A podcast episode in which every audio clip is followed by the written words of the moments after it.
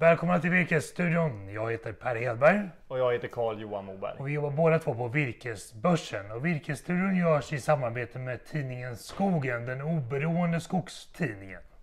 Hur är läget Carl Johan? Ja men tack, det är bra. Det har varit en intensiv november månad för Blev det en bra månad för Virkesbörsen? Ja, där har det varit och även en bra månad för de markägarna som har använt virkesbörsen för att bjuda ut sitt virke.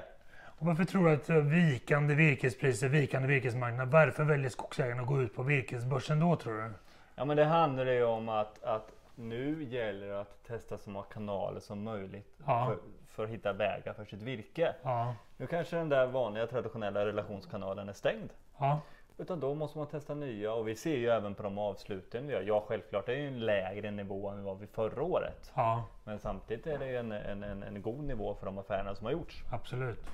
Är det så att du har funderingar på hur Virkesbörsen fungerar eller hur det, om du har nytta av Virkesbörsen, hör av dig till oss på virkesstudion virkesborsen.se.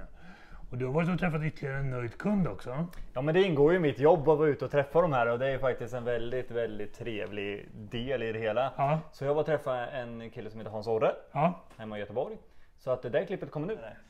Så här står jag med Hans Orre som är skogsägare i Hälsingland. Ja, Och du har använt virkesbörsen. ja, det har jag gjort. Vad tycker du om det?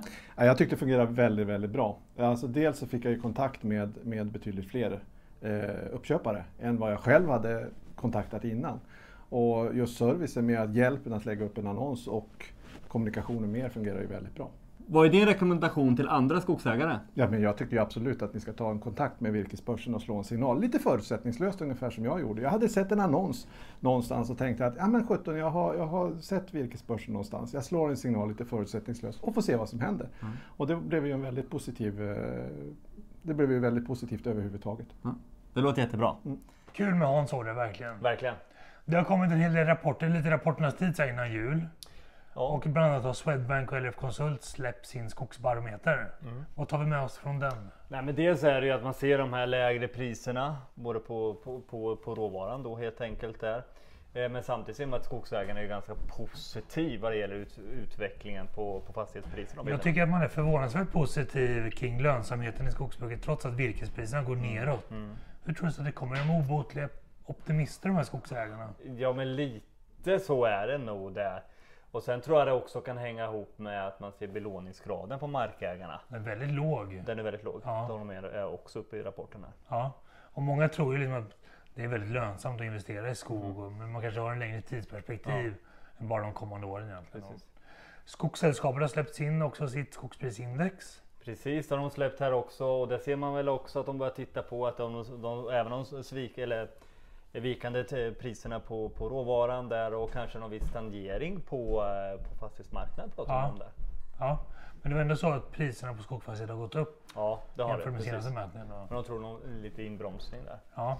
Och sen så var ju jag och träffade Johan Frey på Danske Bank här, Ja. som vi släppte ett annat avsnitt där. Så det kan ni klicka in på och kolla där. Är det så att du också vill hålla dig uppdaterad kring vad som händer på virkesmarknaden? Då tycker jag du ska signa upp på vårt brev Virkesprisindikatorn också. Som vi släpper varje månad. Och det gör du enkelt genom att skriva till oss på virkesstudion virkesborsen.se.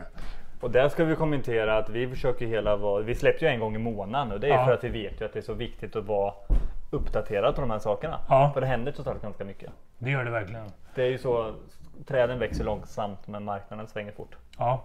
Så när det är väl dags att göra affärer då tycker jag verkligen man ska konkurrenssätta sitt virke och nå ut till alla köpare. Oh ja. Men det tycker jag vi säger tack för idag Carl-Johan. Nej men det tycker jag också och eh, som sagt var vi står här inför december. Det känns roligt för oss. Ja. Att, eh, att eh, det är lite vinter på gång. Ja. Allt är bra för skogsägarna också som dels att det blir lättare att köra, driva virket och kanske och även med granbarkborrarna att det stannar upp. Ja. Du bara nu innan vi avslutar, det blir det här för långt men det är många som eftersöker vissa typer av trakter där liksom med tjältrakter Ja, och ja. inte tjältrakter.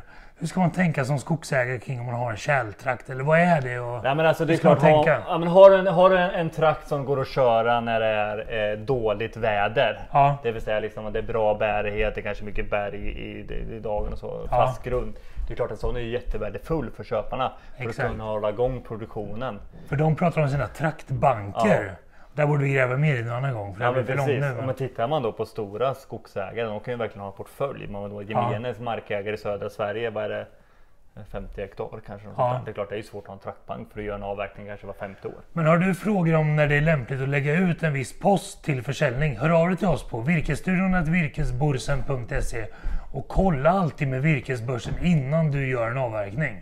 Och det där med traktbank kan vi som sagt gräva oss ner oss mer i nästa gång. Vi rundar av för idag. Bra, tack. Tack, hej då.